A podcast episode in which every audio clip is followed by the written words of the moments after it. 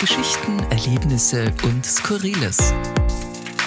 Das Leben im Gemeindebau. Der Wiener Wohnen Podcast. Podcast. Mit Markus Egger.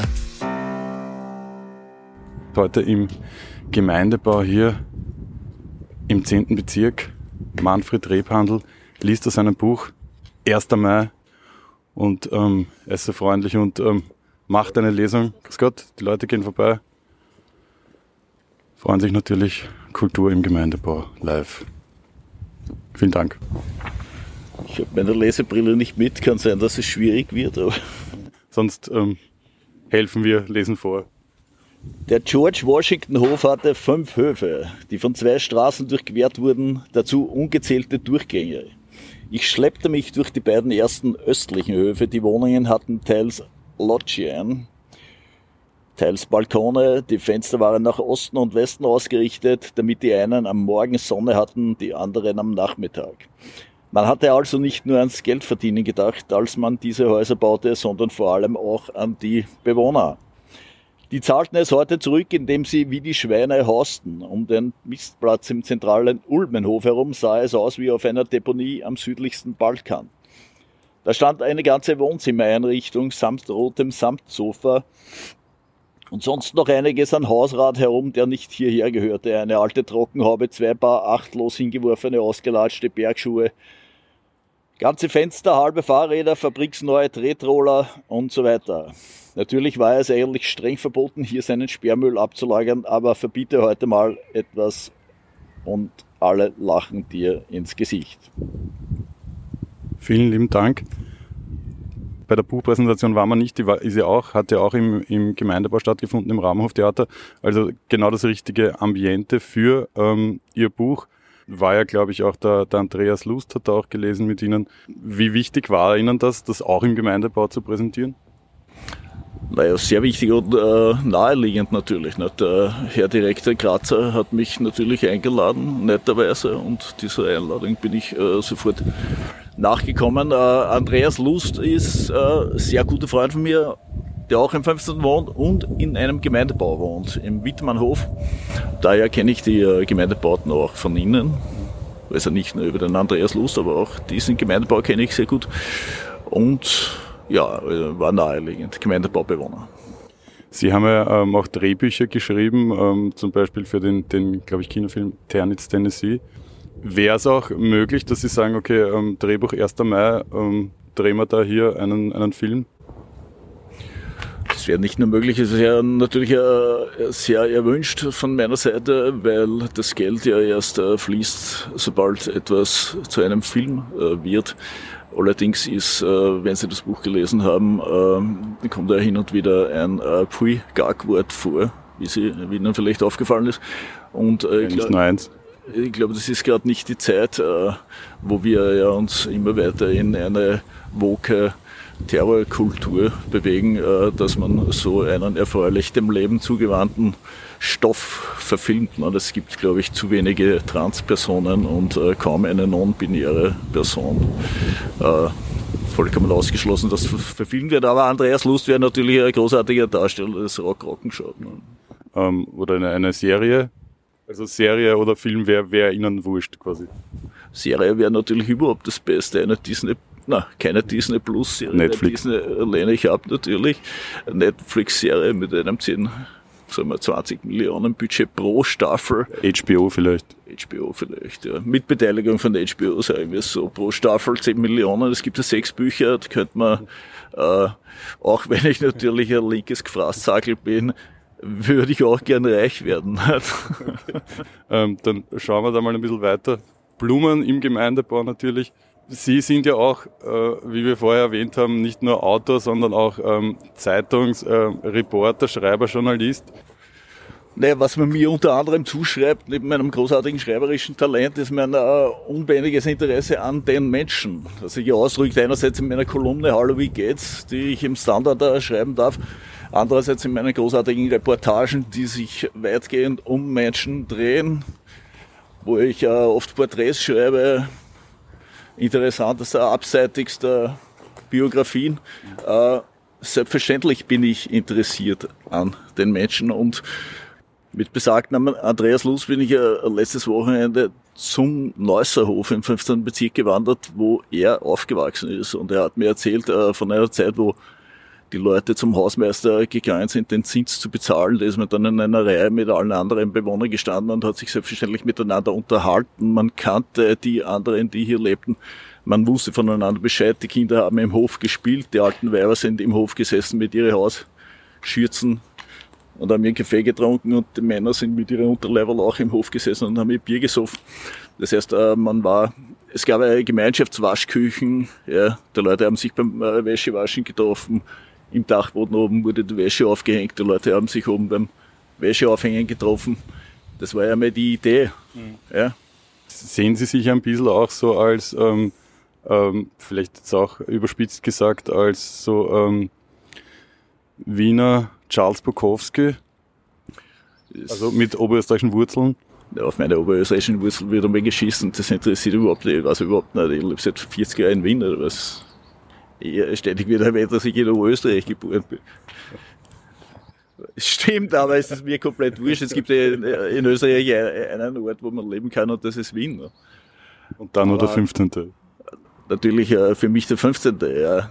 Charles Bukowski ist etwas, was eine Freundin immer zu mir sagt. Ich will nicht, ist natürlich sehr hochgegriffen, weil das ist Gott. Nicht? Aber wenn ich irgendwie da hinten, ganz weit hinter ihm und noch hinter den Misthaufen äh, mich einreihen darf, bin ich natürlich hochgeehrt. Nicht?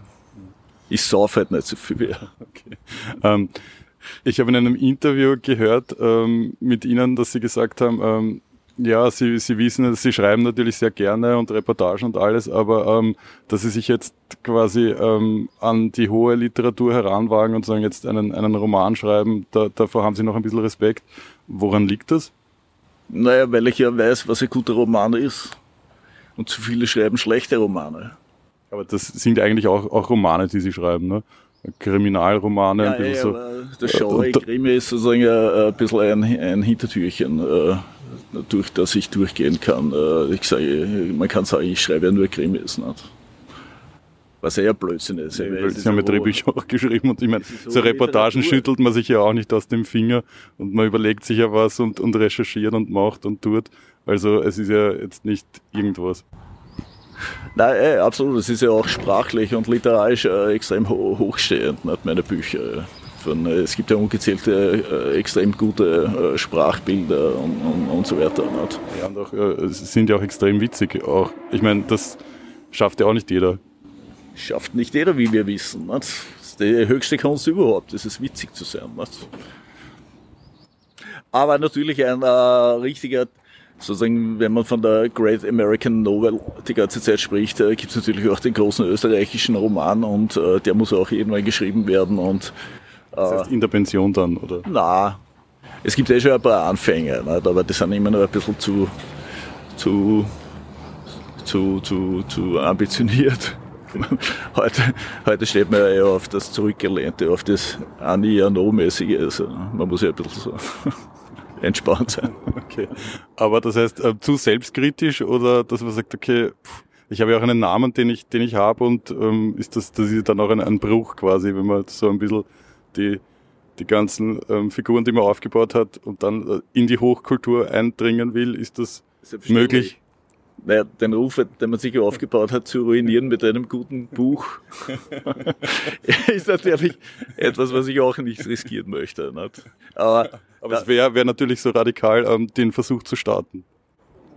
Es wäre auf jeden Fall äh, ja, ein, ein, Versuch wert. Außerdem würde ich mir dann wahrscheinlich ein Pseudonym äh, zulegen und die, die Schweinereien mit meinem richtigen Namen veröffentlichen und die erfolgreichen Bücher dann mit irgendeinem Pseudonym.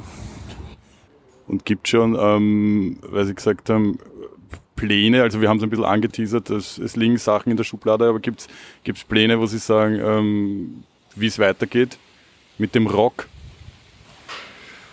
Ob und wie es mit dem Rock weitergeht, weiß ich nicht.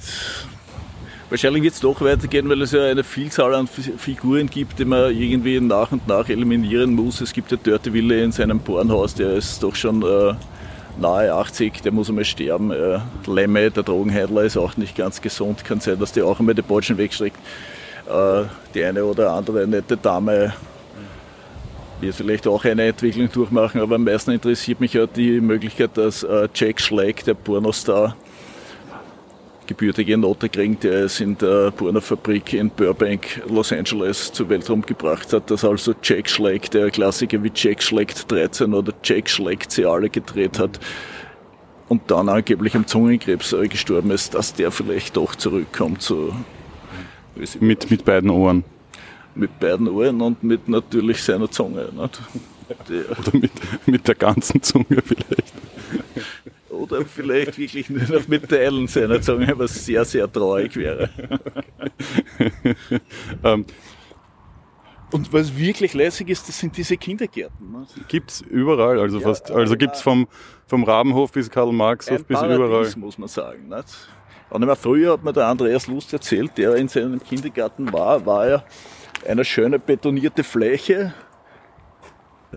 Aber früher war das betoniert mit einem Klettergerüst und die Kinder sind nach der Reihe runtergefallen und haben sich in Schell gehabt. Aber aus den Kindern ist auch was geworden. Ne?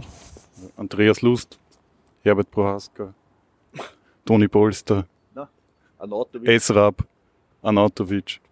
Wenn man einen Chuck Norris Witz kreieren würde, dann könnte man fragen, in wie vielen Gemeindebauwohnungen hat Chuck Norris gewohnt? Und man könnte sagen, in allen. Wien, wo es einmal die schöne Idee gab, äh, als man Gemeindebauten errichtete für äh, die Armen auch, wo es einmal so etwas wie ein, ein äh, fast ideale äh, einen idealen Punkt gab, eine Gesellschaft, wo man äh, tatsächlich füreinander da war, sich umeinander gekümmert hat äh, und das äh, irgendwie einzubauen in, in meine Geschichte äh, lag für mich nahe, zumal ich eine 15-jährige Tochter habe und bei den jungen Leuten erfreulicherweise feststelle, dass es eine gewisse Hinwendung wieder zum äh, linken Gedankengut gibt, also weg vom H&M und äh, vom Shareholder Value, den ja die jungen FDP-Wähler in Deutschland an den Tag legen, hin zum äh, Lobau besetzen und äh, sich Hammer und Sichel auf die Unterarme zu malen. Also es gibt Hoffnung äh, von Seiten der jungen Leute und diese Figur einer 15-jährigen äh, Jungkommunistin, die äh, letztlich ermordet wird, habe ich in das Buch eingebaut. Also es beschäftigt mich natürlich selbst, ich bin ja selbst ein Lenker. Nicht? Aber Sie sind in, in Oberösterreich aufgewachsen, in, in Windisch-Garsten und ähm, wohnen im 15. Bezirk. Ähm, man hätte ja eigentlich im, im 15. Bezirk auch einen Gemeindebau nehmen können. Da, hinter der Stadtteil ist ja dieser Vogelweidhof, der auch.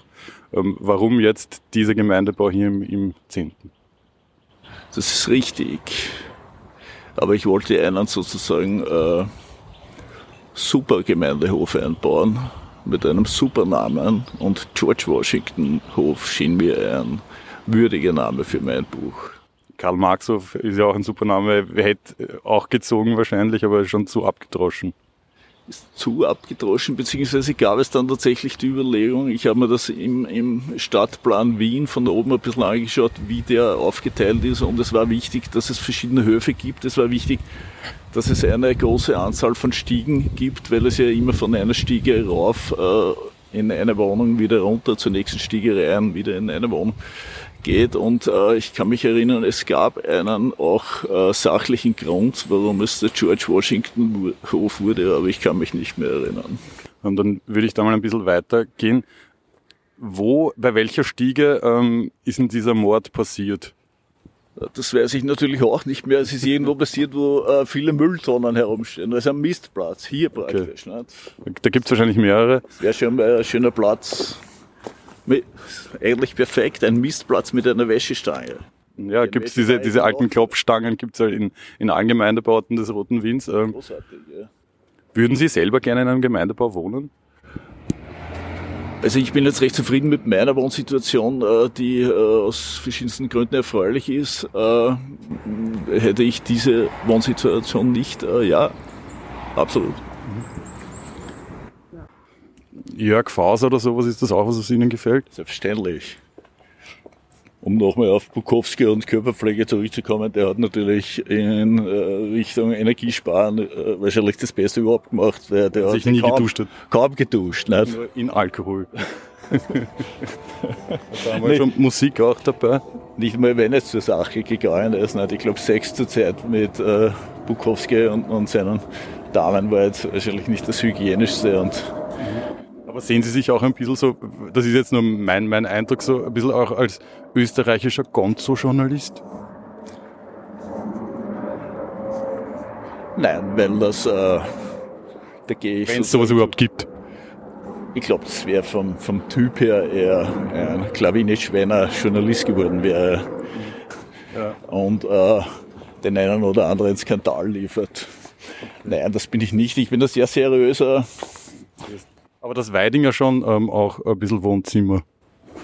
Das Weiding ist absolut mein Wohnzimmer und es stört mich und ärgert mich natürlich äh, zu einem Teil, dass das mittlerweile so ein hipper Ort geworden ist. Natürlich von äh, extrem respektierten Personen bevölkert, wie der großartigen Stefanie Sagnagel. Die auch in einem Gemeindebau wohnt. Die auch in einem Gemeindebau wohnt. Oder Zwar nicht aufgewachsen ist, aber wohnt. Was mich noch interessiert, Ulmenhof, es gibt der George Washington Hof, auch den Fliederhof da drüben. Ähm, warum jetzt Ulmenhof? Weil Ulmenhof ähm, ärger klingt als Fliederhof vom, vom Tatort her oder weil es, ist ja auch ähnlich, ähnlich gebaut.